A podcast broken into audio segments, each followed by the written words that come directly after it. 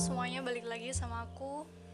Kali ini uh, kita mau bahas tentang hal-hal yang sebenarnya kita temukan di kehidupan sehari-hari, yang mungkin pernah kita lakukan atau mungkin pernah kita rasakan.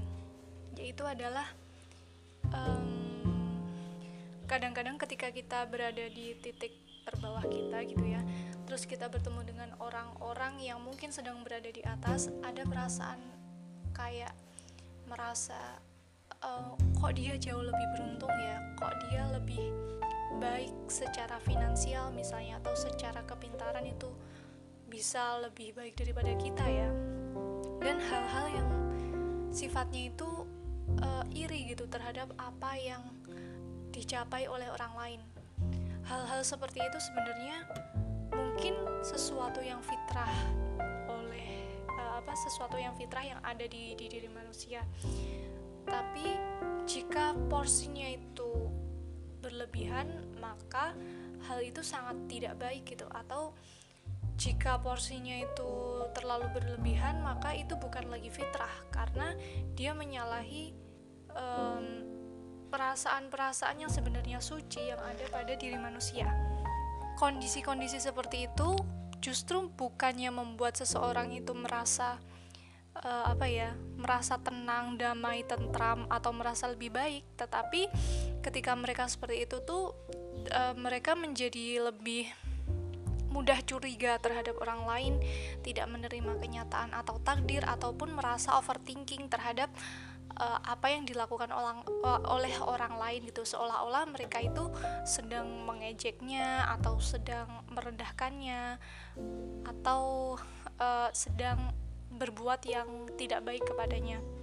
Tapi tidak bisa dipungkiri gitu, ketika seseorang itu statusnya lebih tinggi gitu ya, atau dalam hal finansial atau ekonomi misalnya, seseorang yang statusnya lebih tinggi itu kadang-kadang, tapi tidak semua, itu merendahkan orang lain yang eh, secara status finansialnya itu tidak sama dengan dia gitu. Tanpa sadar meremehkan, tanpa sadar mem- Uh, apa ya, memandang rendah orang tersebut gitu. Padahal kan kalau kita uh, ulas lebih dalam lagi, sebenarnya miskin itu bukan sebuah dosa gitu, dan tidak ada orang yang miskin.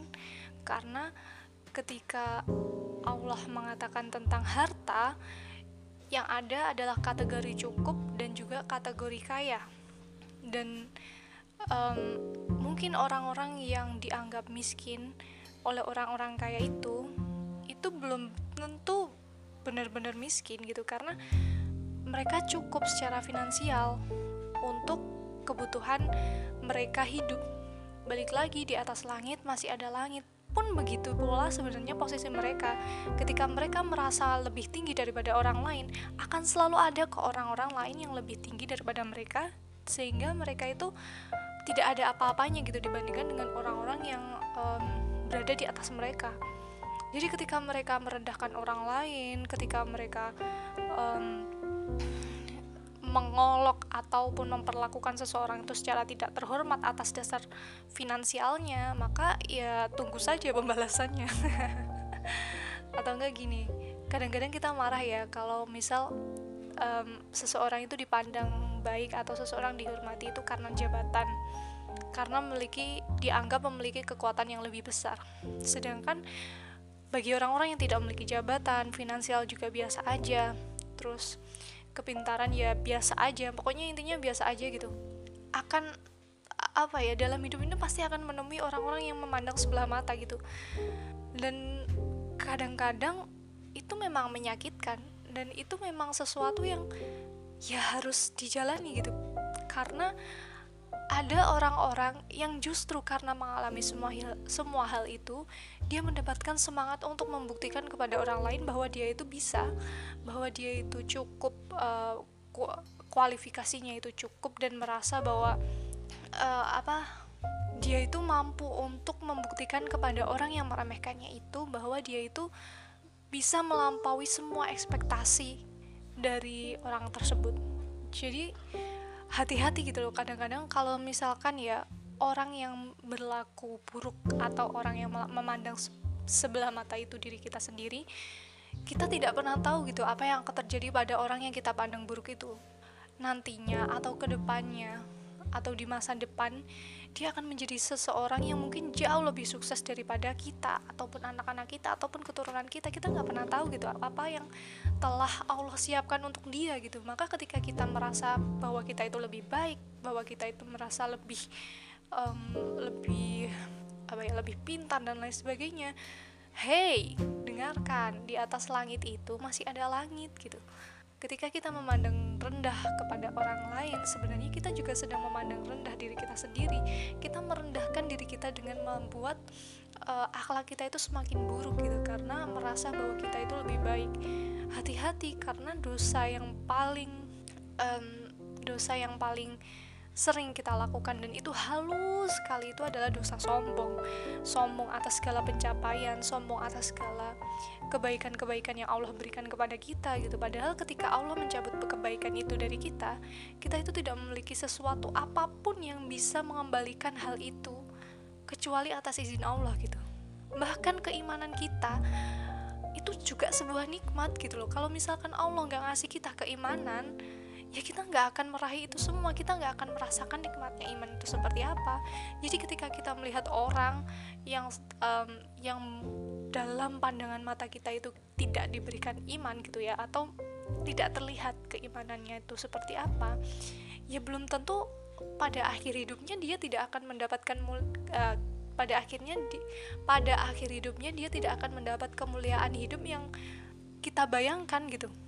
Bisa jadi seseorang itu memiliki kenikmatan yang sangat tersembunyi, kebaikan-kebaikan yang sangat Allah sayangi gitu, padahal sangat uh, apa ya derajatnya di mata Allah itu lebih tinggi daripada kita. Tentu hal itu sangat sangat menyedihkan ya, ketika kita merasa baik dan kita memandang orang lain itu buruk, akhirnya kita meremehkan orang tersebut. Bayangkan jika ternyata orang itu adalah orang yang sangat disayang sama Allah, gimana dong? Dan kita ini cuma kadarnya kayak aduh biasa banget gitu loh. Itu dari sisi orang yang di uh, apa namanya direndahkan. Tetapi kalau misalkan kita yang direndahkan, dalam posisi kita yang direndahkan, ya mungkin balik lagi itu bisa menjadi pemacu semangat untuk membuktikan kepada diri kita sendiri, bukan kepada orang lain, bahwa kita itu mampu kok sebenarnya, kita itu jauh lebih bisa, kita itu jauh lebih hebat dalam tanda kutip ya. Kalau Allah menghendaki kita ya bisa. Kalau misalkan itu terjadi kepada kita, artinya kita mampu untuk melalui semua itu. Allah ngasih perangkatnya kepada kita biar kita itu bisa melalui semua itu.